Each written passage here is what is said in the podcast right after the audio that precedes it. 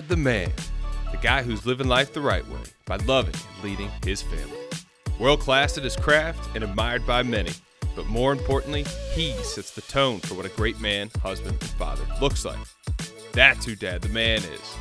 And the truth is, as men, husbands, and fathers, we experience and struggle with so many of the same things. And it's time we recognize that we're all in this together. So drop your ego at the door and join us in the conversation. Welcome Dad the Man. What's up, everybody? My name is Brendan Wall. I am the founder and host of the Dad the Man podcast. Now, before we get started, if you haven't already, please do me a huge favor leave us a rating and review and subscribe to the show. I cannot thank you enough for the support. Today's guest is none other than Nate Checketts. Nate is the co founder and CEO of Rhone, a men's performance lifestyle brand founded in 2014. Prior to Rhone, Nate worked for and consulted with some of the biggest technology and entertainment properties in the world, including Cisco, the NFL, Legends, FanVision, and Sportradar. Nate is also an avid entrepreneur who founded and launched four companies by the age of 30, including Rhone and Mangia Technologies, whose patents were later acquired by the San Francisco 49ers. In 2020, Nate was selected by the Sports Business Journal to their 2020 list of 40 leaders under 40. In addition to Rhone, Nate also serves as chairman of the board to Beyond Type 1, a nonprofit dedicated to the community of those with type 1 diabetes. Nate carries himself with a calm confidence that is rooted in humility and appreciation, and he's one of the most thoughtful and intentional people that I've ever had the opportunity to speak with. But above it all, he's an incredible man, husband, and father, and I'm so grateful for the opportunity to have him on the show. So here's my conversation with the Nate Checketts. All right, and we are live. Uh, welcome everybody to the Dad the Man podcast. My name is Brendan Wall. I am your host. Uh, today we have a very special guest that I'm so excited to speak with, Nate Checketts. Uh, Nate, I want to first, you know, before I, I bring in here and toss you the mic, I just want to acknowledge you, acknowledge what you have built with your company, with Rhone. Um, you know, there's there's a lot of companies that make products. There's a lot of companies that make great products. There's not a lot of companies that are very evidently on this just continuous journey to I mean, honestly, produce the best quality product possible. And you guys are doing that, and you seem to be doing it very, very well. And on top of that, what I really appreciate about the brand that you guys have built is you know not just caring about the clothes that you make but you care about the people who wear those clothes. And that means a lot to me. Like when i look out into the market today um, and i think this is getting better but when i look into the market and even in society a little bit more generally i don't see a ton of messaging and branding around empowering men encouraging men to get together get better be more capable human beings to you know not just professionally or you know athletically or whatever it is but more so about being better men husbands and fathers. And um, you know, seeing what Rhone has done and, uh, you know, seeing everything that you guys did, you know, I guess back in June uh, with mental health awareness and everything like that. It's so cool to see it. Um, so I'm, I'm very excited to have you on the show. I want to say thanks for leading from the front in, in, uh, in that regard. And um, all that being said, Nate Checketts, welcome to the show, brother. Well, thanks so much for having me, Brendan. And uh, I really appreciate what you said and led with. I had to quickly hit mute because I have mistakenly put in uh, an Amazon Alexa in our room, uh, and that's how the kids love to communicate. So they they will just like in the middle of meetings just start like sending an announcement. So, yeah. um, but yeah, it's it's to your point in terms of kind of driving home this message around men's mental health. It's part of what motivated us to just get started um, when we identified the brand opportunity with Rhone that you know there were all of these female-focused, um, direct-to-consumer activewear brands, and then there were these mass market brands that we've all grown up with um, that were predominantly distributed through wholesalers, and that's where most men were buying their activewear. It felt like there was an opportunity to make a direct-to-consumer activewear line focused around men and so we said okay there's a business here but is there you know is there anything else?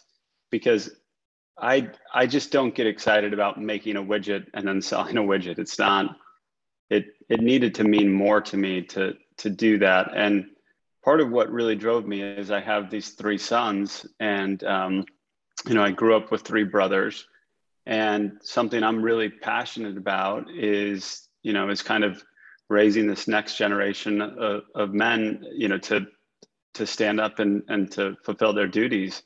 And um, you know, we have this interesting social conversation happening right now around gender equality, um, and it's so important. You know, the the data is really clear on it. Women are generally underpaid relative to men. Um, there are long established histories of of mistreatment, um, and certainly some clear modern examples of men behaving badly. But in that same breath, as we identify, you know, what not to do, I don't think it's going to get better by shame. You know, th- what's really, really clear if you um, study therapy and, uh, and, and, and treatment and how people react, shame is one of the worst things that can happen. We need to understand what we need to improve. We need to understand what needs to be avoided, but we also need to be shown examples of what to do and how to act and how to fix things and how to get better when we inevitably fall down. And so for me, for those who are motivated for equality, one of the best investments we can make is in educating and teaching and strengthening um, both the current generation and future generation of men coming up to you know to, to learn from the mistakes of past generations and to feel empowered and confident in their ability to contribute not shame and remorse and hiding in the corner because that won't do anyone any any good. So it's part of what I what I care really deeply about, and you know we spend a lot of time on it, more more time than I think most brands do, um, in terms of kind of what is our message, how do we want our customers to feel, what's going on in their lives, how can we contribute and give them value above and beyond the product that we're selling, and um, I'm not sure that it always balances out on kind of the accounting ledger but it does make it a lot more meaningful for me to get up and be passionate about going to work and thinking about this megaphone that we've developed. How do we make it both bigger and more powerful and make sure that we're putting the right content through it? That's i mean what an incredible answer. I think we could just go ahead and uh, cut cut the show right there. Uh, everything that you just said i mean there's so much of that that you know i, I think when i hear that eh, I, I agree 100% with everything you just said and i think about you know, boiling that all the way down to just parenting, you know, like I think about that. I've got two boys, four and two. I think about parenting them. Like, is my point in like just simple example, discipline? Is the point to discipline them and get them in trouble, or is the point to empower them to learn from a mistake and be a better person because they made the mistake and I had the opportunity to teach them? And I think that's yeah. something that gets lost a lot of times. And then, you know, I, th- yeah. I just see that as the most simple scaled down version of what you're saying. But you're right; it projects out into the world, you know, as as we operate. It's interesting. I was reading um, last night an article by a friend of mine, Ryan Holiday, who's a great author and yep. somebody I'd recommend. You know, his his readings. He's he's really, in my mind, one of our generation's best thinkers. You can tell just the way he processes information.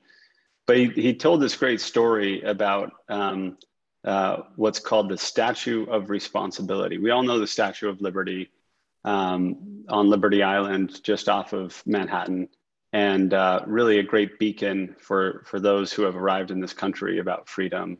Um, but Viktor Frankl, who wrote one of my all time favorite books, Man's Search for Meaning, great. who was a concentration camp survivor, um, had proposed that uh, in this country, we put a statue on the opposite side of the coast called the Statue of Responsibility. And the Statue of Responsibility was meant to say liberty comes with a price tag. It comes with um, the requirement that we are responsible and we show both self and country responsibility in terms of the way that we act and the way that we behave. And responsibility is a word that we talk a lot about, um, both in our both in the Checketts Home and also at Rhone because um, it it it helps you feel like there's something you can do about it, right? Mm-hmm. So when our kids um, get into the normal spats of of siblings, the first question we will always ask them is, okay, if you're about to tell me what the other person did, you need to first start with what you did. I need to hear, you know, and and it's this this idea of creating self responsibility that I think is really lost. Most of the time, you hear people shifting blame and uh, and and pointing fingers and you know talking about whatever else has gone wrong in their life. And very rarely do we take this self accountability, this level of self responsibility. And I was just so struck by it. I can't stop thinking about this idea of a statue of responsibility. And you're absolutely right. Like that is empowering when giving giving a child a choice to say, you can make this decision. Here are the consequences of that decision. You know, you can choose not to put your shoes on. But if you choose not to put your shoes on, just so you know, this is you know you won't be able to be allowed into the restaurant, or you won't you know you won't be able to have this privilege, and helping them self-identify and take control to make the right decision. Um, and it's not perfect, but it is something that we that we strive for. Yeah, absolutely. I'll have to read that post. I, I love uh, following Ryan as well. He's he truly is tremendous. Um, so to, to to kick this thing off, I had I had planned on running through some some warm up questions, but I don't think we need it. I feel like we're pretty okay. warm at uh, at this point. Um, so I want to I want to hear a little bit about you. I want, if you don't mind, kind of take us back to your childhood. Tell us a little bit about who little Nate was, what your childhood was like, uh, your your sibling dynamic, who you were as a kid, what you were into, all that kind of stuff. Okay, well, feel free to interrupt me because this could be a long answer. Um, I'm a middle child in a big family. Um, I'm the third child out of six. Um, grew up just in an incredible family. I have amazing parents. Um, many people know uh, my dad was a successful sports business executive, worked in the NBA, um, both in the NBA headquarters office, and then was um, uh, was at the Jazz, and then at the NBA, and then at uh, the New York Knicks in Madison Square Garden. Um, but my mom is every part his equal. She's incredible. Um, you know, not only did she have six kids, but she was so present in all of our lives. Um, and uh, and it was it was just an incredible childhood. Like I I I tell everyone I I, I had no choice but to but to come out right because everything was set up well. I had great parents. I had great siblings. Um, have great siblings. Have great parents. And um, you know, I was a I was a little bit of an odd duck in my family. My older brother Spencer, um, who's a sports talk radio host now, um, has a great podcast uh, that he does. A great sports podcast that he does, and is like the number one rated drive time show in the state of Utah for sports. Um, he was an incredible athlete. Like still holds some high school basketball records and everything came easy to him. Like literally everything he picked up whether it was video games or sports or speaking he's just a natural. And i was not that way. I was like the inverse of that. Everything seemed to be difficult for me. Um, and uh, you know i remember my dad um, taking me aside one day we had gone to pick Spencer up at uh, at Five Star Basketball Camp, and if you know anything about youth basketball, Five Star is like the place to go. It's where the AAU um, kids want to end up. It's the best. Yep. It's the best camp there is. And Spence was playing with a bunch of future NBA players mm-hmm. there. Um, and I was while we were waiting for him, I was like on a side gym just shooting a ball and my dad came up to me and was like hey have you ever considered playing you know playing another sport? Because it was just clearly apparent that i was not going to be great at basketball. But i remember my basketball coach telling me like you know i was the kid that it was i wish i could just take your effort and put it into so and so's body. Um, and so I, I transitioned into football and um, and and and was a little bit more successful and in some of those other sports where it was like you could just hand me the ball and I would try and run through people. Um, and uh, and really appreciated you know kind of the direction and guidance that I had from great coaches from great parents. And I learned to channel what was unique for me which is I we, we call them strivers in the in the in the Rhone family. It's like people who just don't give up who have a lot of grit, who work hard, and um, and I think there's some of that that's a little bit natural in me, but certainly something that I you know I strive to continue to be, um, and uh, and to not let myself ever get complacent that way. Um, but it's yeah, that's the way I was raised. I have I have my my three brothers are my closest friends. My youngest brother Ben is our creative director, so a lot of the voice Very and cool. tone that you see come through in our uh, photography and videography is really his voice, um, and he's a great storyteller. So yeah, that that gives you a little bit of insight in, into the childhood. I was also a bit of an entrepreneur. I started a I, I started a summer camp in my parents' backyard um, where we taught kids ages four to eight how to play sports. Wow. Um, and that camp ended up running for eight years. We were, you know, at, at its peak, I think we were making like 40 or 50 grand a summer wow. just running the summer camp. Um, and Not bad for a kid in the summer.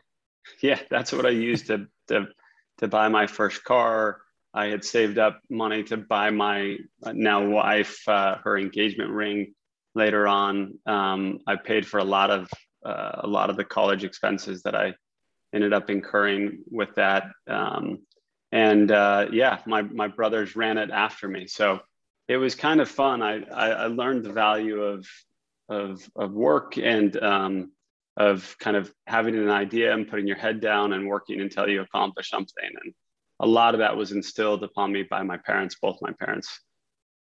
Yeah. Uh, I, I, I love hearing you talk about your dad. Um, uh, and getting ready for the show, I've heard you talk about him uh, quite a bit, and you know, I, you and I, I think we're blessed in the same way that we we both had two very present, focused, intentional parents. Um, and, and you know, particularly thinking about just for the context of this show, thinking about your dad. You know, your dad, obviously, like you said, extremely successful guy if I'm not if I'm not uh, mistaken here, I think he's the youngest NBA executive in league history with the Jazz, and then yeah. was with the Knicks, and then you know Madison Square Garden, like when the Knicks were legit, like in the in the heyday. Um, so, you know, it's it's crazy to think that he was that uh, successful professionally and also so present at home.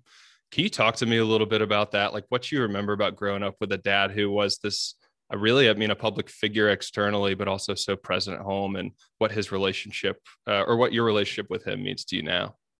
Yeah, you're to make me emotional. I just, honestly, I just won the lottery. Like, he is the most remarkable human.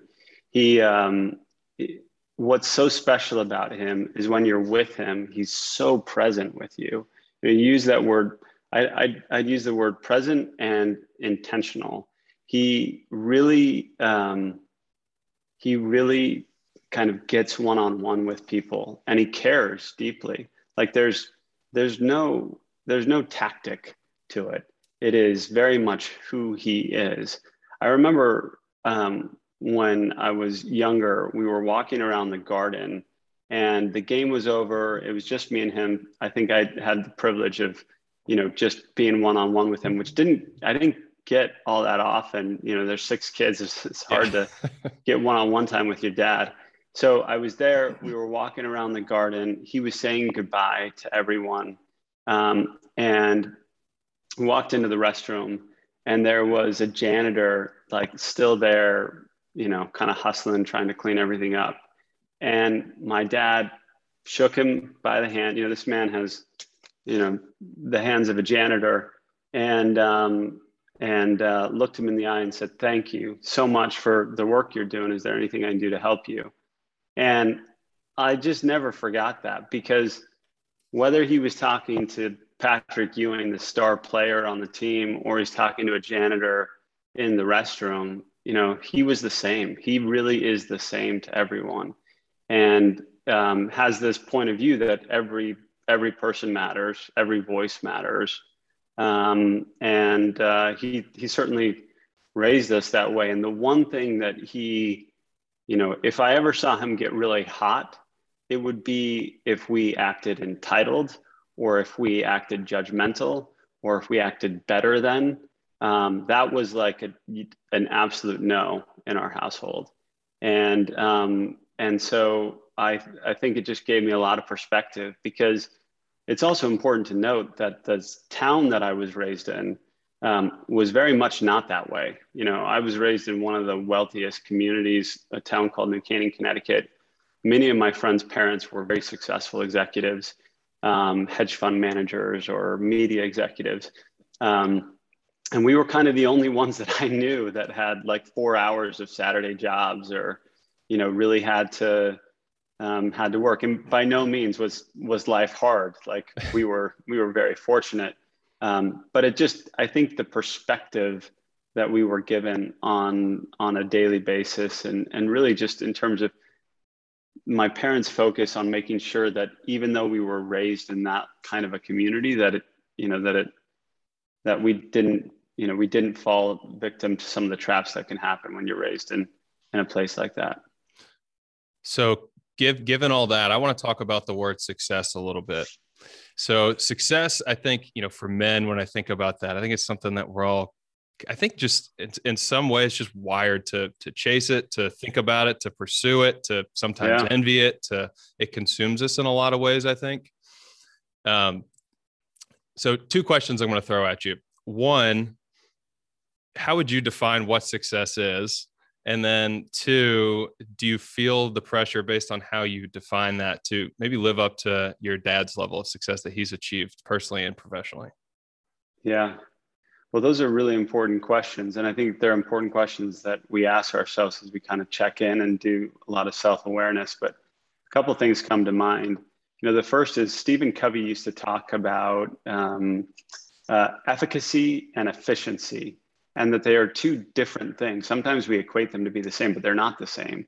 And he would use this example of efficiency is let's say that you're in a dense jungle and you're chopping your way through the jungle with a with a big machete and you've got the right tools and you're moving through the jungle at a quick pace.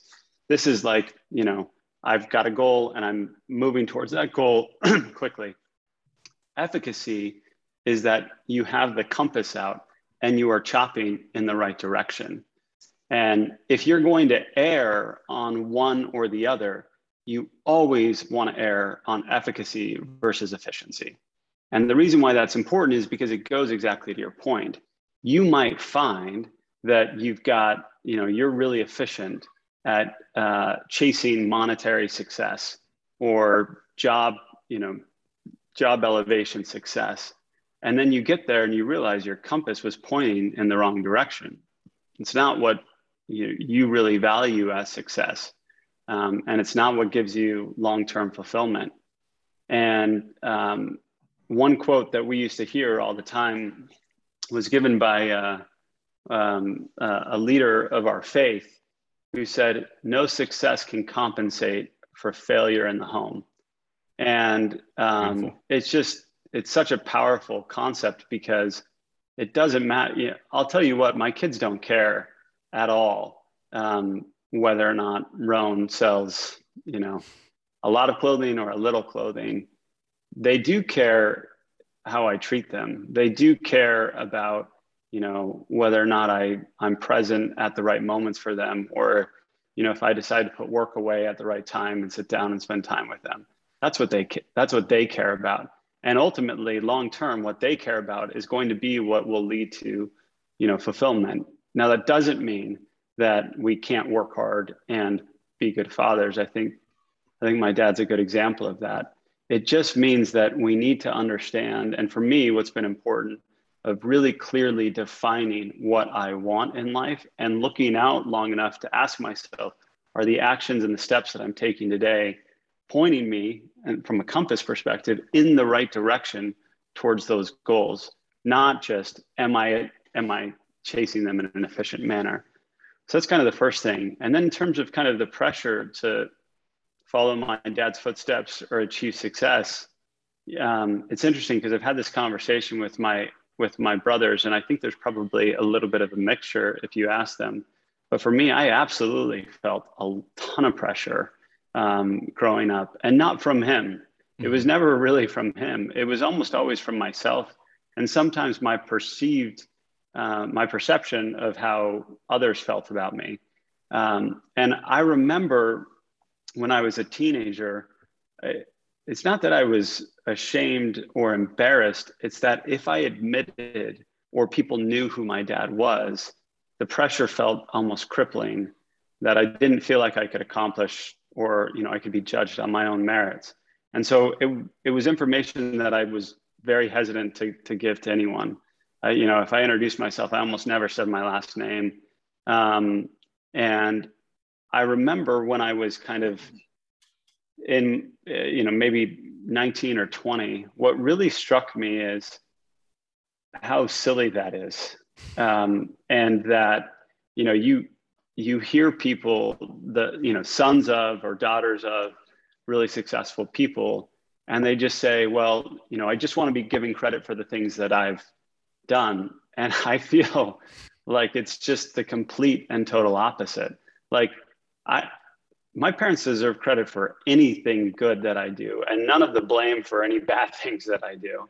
And um, and once I really owned that and just came to, you know, that now it's like, yeah, uh, my goodness, I'm so lucky. I'm so blessed to have that. And I should I should accomplish great things. I should hold myself to high standard where much is given, much is expected and required. And I have been given a lot. And and if that's you know if that's a quote unquote cross to bear, then my goodness, I'm lucky to have that relative to you know some of the other challenges that that people might have. It's just a great opportunity. And so changing that perception and being very willing to engage in those conversations um, and give them all the credit that they deserve uh, has really helped me just to kind of let that burden go if there ever was one. Yeah, that's I mean that's a beautiful answer and I think there's a lot of parallel there to what we were talking about before with the with the statue of responsibility. I think that theme really carries through um, from what you were talking about before to to right there and and for anybody listening what you just defined as I think the the measure of success and or the definition of success that to me that what you just articulated is such an absolute uh, just masterclass for anybody who's paying attention and I mean honestly I think you just articulated what I've kind of felt on my heart and what the sentiment and what my goal is in this show is, you know, what are what are we really working towards? Are we aware of what we're working towards? You know, are are our actions aligning with what we're going to care about long term? So thank you so much for articulating that in the way that you did. That was uh, that was perfect. So I want to I want to transition a little bit. I want to talk about uh, your marriage. If you're cool at talking about that, uh, tell me yeah. a little bit about your your wife and you know maybe how you guys met and what stood out to you when you first met her. Yeah, well, we've been married 16 years. Um, kind of remarkable that it's been that long. The reason why that number is crazy to me is that's the first anniversary of my parents that I remember. I remember their 16th wedding anniversary. I don't for for whatever reason I don't remember anyone before that but I remember the 16th wedding anniversary. Um, and uh, and they, I think they're they're celebrating, or they just celebrated their 42nd. Um, so kind of amazing uh, how that's happened. But um, yeah, I met my wife in college, and um, we were in. She was in the first college class I ever took, which was a public speaking class. And the moment I met her, I was in love. Like I, you know, there, there, was definitely love at first sight for me. Yeah. Um, she took a lot more convincing. Um, we we quickly became friends, and the last speech of the class that we were assigned to give was a persuasive speech. So, in all of my boldness, I decided to give it on why a girl should date me. I got an A on I got an A on the talk for the record um, but uh, but she did she did agree to go out with me, and then I ended up leaving um, after two semesters at college to go to Rome, Italy, to serve a mission for my church. And we stayed very briefly in touch, um, you know, kind of through letters and emails and the like. And then when I got back, um, we ended up meeting up a, a few months after I had I had come back. And what was amazing is while I was gone, um, I she had uh, decided to do um, a semester at Disney World where they have you know they have the ability for you to earn college credit. Yep. And uh, she loved she loved Disney World. Had gone there as a kid, you know. So had we. So she went there um, while I was in Rome, and um, you know she's she's just beautiful. She's a she's a gorgeous girl. And so while she was working at one of the attractions, someone said you should try out to be uh, a character. So she decided to go, ended up being cast, as they say, as, uh, as Belle and Sleeping Beauty, and worked there, ended up staying there and working there for kind of another six months and came home. Well, I come home and uh, my parents have decided, hey, we're going to take the whole family down to to Disney World. So I send her, I, I think I sent her a text and was like, hey, we're going to your old stomping grounds. She's like, you won't believe this, but they just called me several hours ago, and we hadn't really met up yet. Like mm-hmm. we had mm-hmm. just been talking um, because she was out west and I was out east. Um, said you won't believe this but they just called me and said like they're having a princess shortage which i guess happens and um, they asked if i could come and uh, and work next week so i'm i'm headed out there like in a in a day i'm going to be there while you're there. I was like well we should meet up. And um, and from that moment when we met up uh, we've we've been together ever since. So um, what a story. yeah it's kind of kind of amazing how that how that all worked out. And um, yeah she's the best. She's such a great mom. She's a great companion. I lucked out big time and uh, really really grateful for her in my life so you're a you're a busy dude obviously. You've got a lot going on with with your family with with your business um, with the with the working out. I see you've got the whole rack and the peloton everything behind you. It's a uh, facade so, yeah, yeah. that's just green screen? Yeah. Uh, talk talk to me a little bit about the the role that your wife plays um, in your within your family, and uh, maybe how you support her in her role. Yeah, well, I, I don't think there's any question that um, uh, there there is no question in my mind that I couldn't reach whatever level of success that I have um, without her incredible support.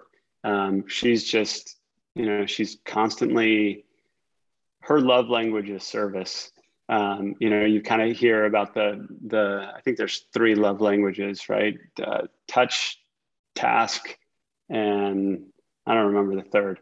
But hers is task, meaning service. Like she just loves to, she loves to serve, and um, she gets a lot of joy out of it. And so, she just like she's always trying to find ways to make everybody else's life easier and um, and it just it's really empowering it makes it it makes me feel like i can achieve anything because i know that i have that unfailing backstop behind me and i realize not everybody gets that. Um, she's just it's just who she is.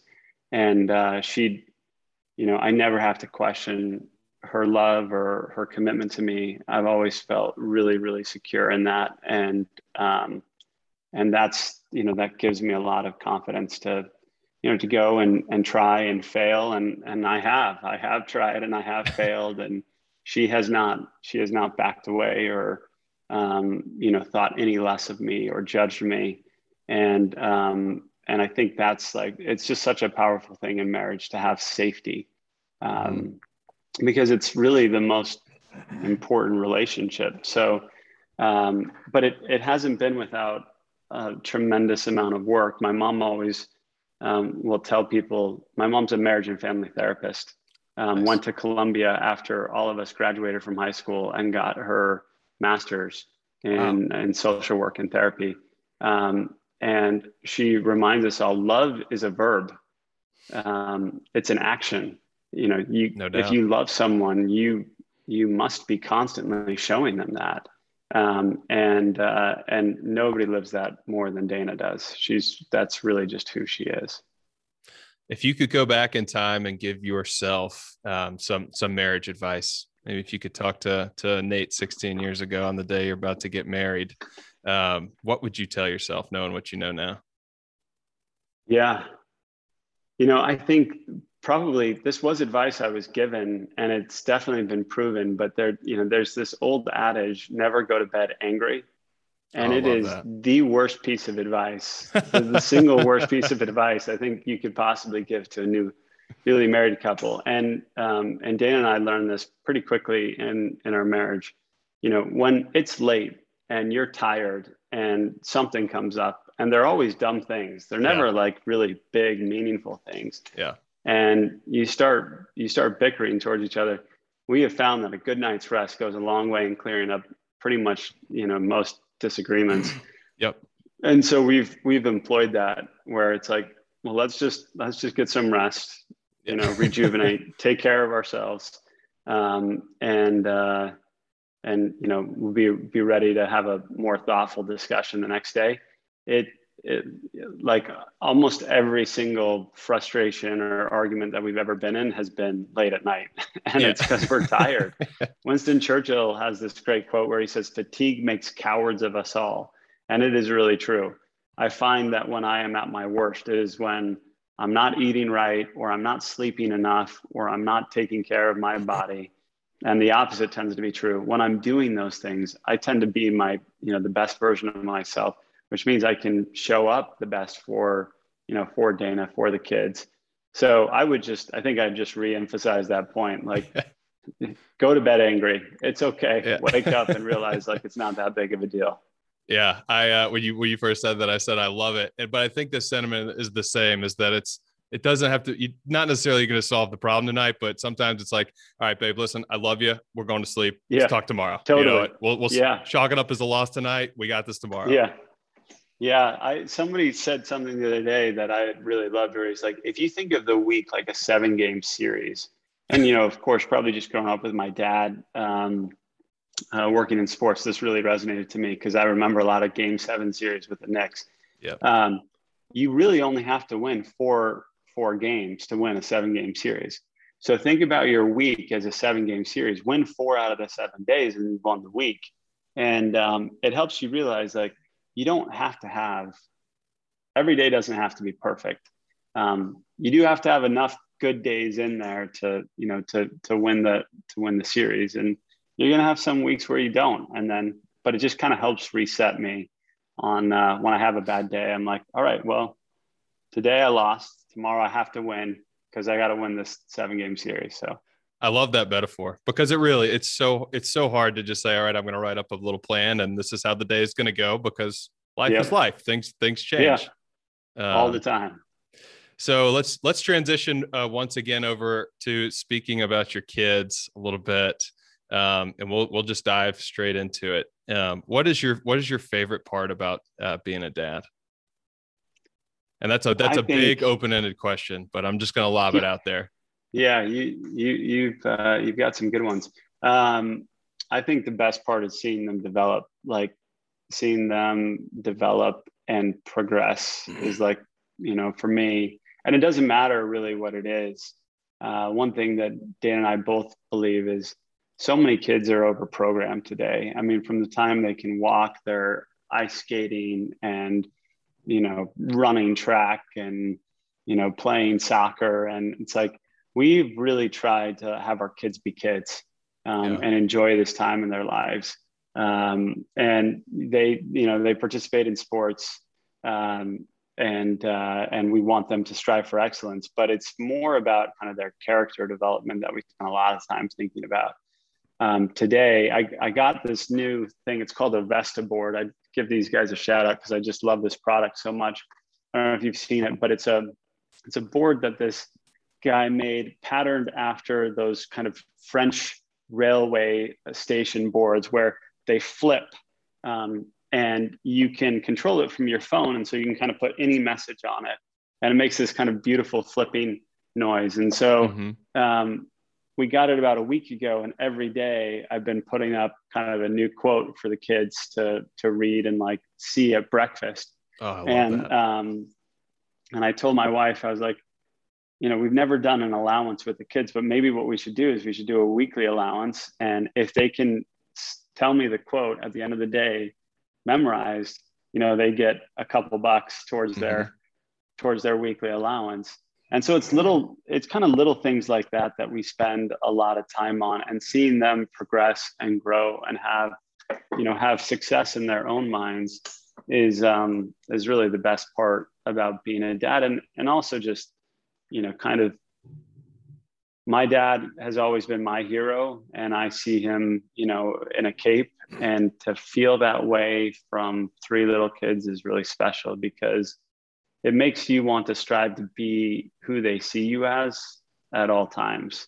You know I, that's like the thing that stands out for me is i want to be the person that my wife and my kids believe me to be at all times when i'm not with them when i'm you know at work. The way i treat people i want them to be able to go up and watch a film and realize like you know, I I I strive to be that person at all times and be really authentic uh, to that, and um, because because our example rings far more in their ears than you know than our words.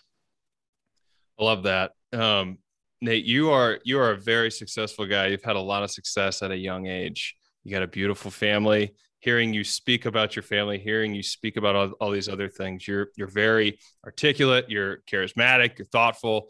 Um, anybody listening to this is probably thinking, "Man, this guy's got it. Like he's got it going on."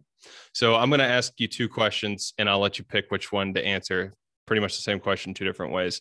Is there anything that you personally struggle with or is there anything maybe that you're working on to improve within yourself right now yeah well you're really kind brendan to to say that um, and it's funny i think i acknowledge in myself that i realize that sometimes you know from the outside that can be the perception the reality is is i really struggle internally with you know with inferiority complex with um, you know, with this idea that I'm not good enough or I'm not reaching my own goals. I have very high expectations of what I should achieve and what I can achieve. And the hard thing for me is being settled.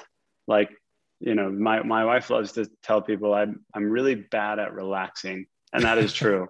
like we go on vacation and, um, and she is very content to sit in a beach chair and read a book and I envy that. I wish I could do that. I just, I don't know if it's my ADD or, you know, my drive, but usually I'll be out like trying to figure out how to kite surf or, um, you know, learn how to deep sea scuba dive or, you know, I just don't know how to stop sometimes. Mm-hmm. And, um, and so I tend to, I tend to, I tend to grind myself down sometimes just by, you know, trying to, you know, trying to reach some level of unrealistic expectation or trying to cram too much into too short a period of time. And I think the hard thing for me, and what I've gotten a lot better at, especially into my 30s, I've really struggled with this in my 20s, is the words that I say to myself. Um, one of my favorite books is As a Man Thinketh, and um, it's a it's just a fantastic read. It's so simple mm-hmm. and it's really straightforward but the words are really penetrating and deep if you consider them. And you know, the the he talks about we are effectively cultivating a garden in our minds based on what we plant. And so the question is, what do you say when you talk to yourself? You think about what you say when you talk to others. You think about what you say when you talk to your kids. How careful are you in terms of how you talk to yourself? And so I've gotten a lot better about about kind of not getting down these downward spirals of the way that I talk to myself. And it's really helped me a lot. And part of what's helped me too is to just be really open about it, that I struggle with it. Um, because, you know, part of part of the challenges is, you know, especially for men, is this is not something that guys talked about before. I, I don't think. I just don't right. think it was that prevalent. I never remember hearing somebody who had at least an outside perception of success admit that they struggled with something. You know, everything was kind of, I'm super regimented. I always do the same thing every day. I don't. I'm yeah. imperfect that way. I strive really hard, and uh, I think I, I, you know, tend to win the seven game series. But I'm not always seven for seven. I'm mm-hmm. not always six or five for seven. you know, and then there are weeks that are really bad, and I don't, you know, I don't get there, and that I really struggle. Um, and I think what helps keep me on a path is having enough of self check ins to kind of say, what's going wrong? Why am I in this rut? How did I allow myself to get here? And try not to get too high and try not to get too low, you know, because mm-hmm. it's so easy to drink your own Kool Aid when things are going well. I've really figured this out. I've got, you know, look at me. I'm I'm a big shot. Um, and it's really easy to get down and think I'm the worst. I've failed everyone. I've let everyone down. And the answer is almost always in the middle. And um, and so those are the things that I really struggle with is just kind of, uh, you know, net like just getting down on myself, being really really hard on myself. I've always been that way.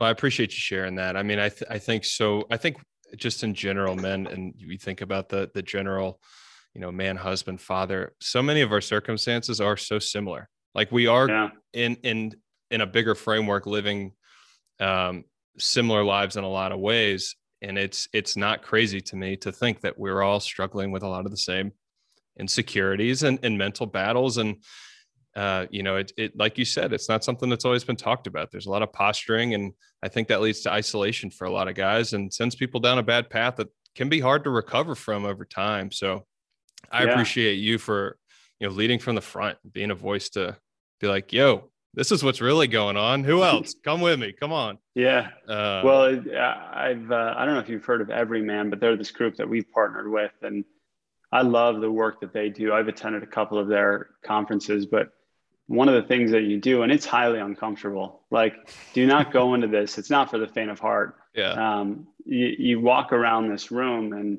you know, they have you stop and whoever like you're like make eye contact with first, you get up and you are like nose to nose. I mean, it's not quite that close, but you're really, really close. And then they will ask a prompt and you have to answer it in front of the other person. And one of the things that they start with, and they'll give you like a minute and they'll say, what I don't want you to know about me is, and then you finish the question and you just keep going until a minute's done. And I remember um, coming face to face with some guy I've never met ever, like just happened to be in the room with this guy and trying to think about what are the things that I try and hide from people. Um, we sometimes we call them masks, right? And the masks that we wear, and it's exhausting to try and keep up perception of, you know, especially perfection. We try so hard to protect our identities, to, you know, help make people think that we've got everything perfectly put together. What if we just let that go? It is actually such a great weight to unburden yourself. And it's like, I oftentimes have no idea what I'm doing. Like, it feels so good to say those kinds of things and to say, mm-hmm. I'm still figuring it out. I don't know exactly how this is going to work out, or um, you know, I'm dealing with this doubt or I'm dealing with this struggle or I don't know how to solve this one problem in my life. And um, it's just really freeing. And it's not only freeing for you, it's freeing for other people because, you know, I think that's part of what I've learned is, you know, I have a couple friends who are like, I just, you just, you, you, you're just killing it on every level. And I'm like, guys, sometimes I'm just happy to like get out of bed, put two feet on the ground and like, you know, get showered and dressed. That feels, you know, it feels like a win that day. Um, cause, cause life's hard and it's, you know, and, and I have every advantage possible in my life and it's still hard. So it gives me a lot of empathy for other people. And it also just helps me stay realistic with myself.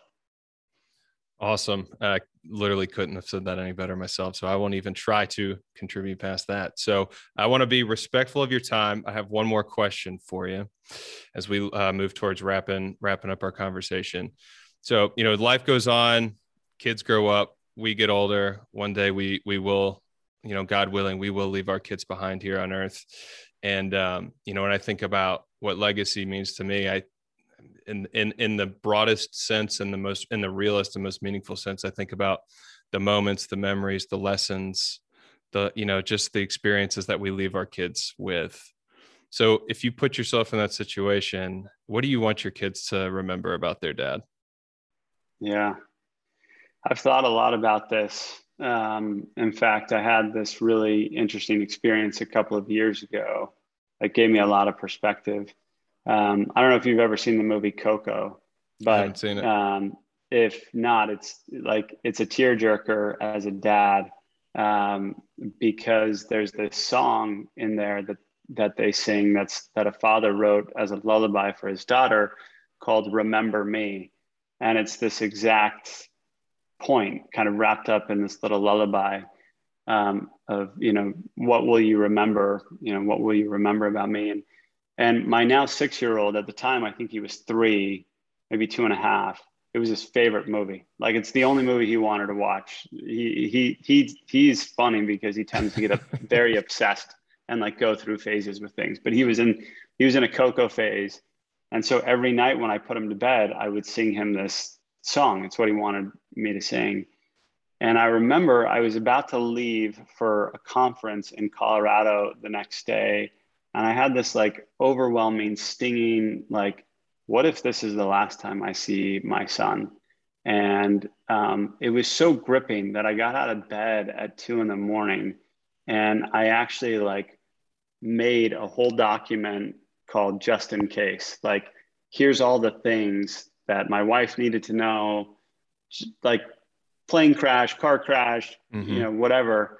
Um, and uh, and I just and then I recorded some videos for my kids, and I was just like weeping. I couldn't stop crying, um, just trying to help convey in such a short period of time what I wanted them to remember, what I wanted them to know, and it has you know. And then of course, um, thankfully, did not die going to Colorado, and um, but it really crystallized for me and put into perspective what I want my kids to know. And first is like, you know, what I want them to know is that we are all brothers and sisters, that, you know, this collective human family is a family and that everyone should be thought of and treated as such. And when you see all this infighting and categorization of, you know, race or gender or, um, you know, country identity, it really should dissolve away and see people as people. And that everyone's hopes dreams and fears you know should be real to them as they are to themselves. Um, and then the other thing that's really personal for me is that you know we have a we have a god and a god of miracles. And um, and so those were kind of the two things that really stood out to me. Um, and what i hope they remember most about me is that you know that i loved them fiercely and you know with a deep sense of pride for for them and that i wanted them to be kind to others and i wanted them to be faithful. And uh, and that's really kind of at, at the center what i care the most about. That's beautiful man. Thank you for sharing that. So nate uh, to wrap this thing up where is the best place for people to find more about you and about your company Rhone yeah, so uh, Rhone is, you know, our website is just www.rhone.com. Um, our social handles are at Rhone. And uh, for me, it's really simple, just Nate Checketts at Nate Checketts. I'm not big uh, at posting on social media. Um, I just, I, uh, it's, I've, I've found for me, it's one more thing. So um, it was easy for me to cut out so I could focus on some other things in my life. But if I if I do post anything, it's usually on LinkedIn or on Instagram.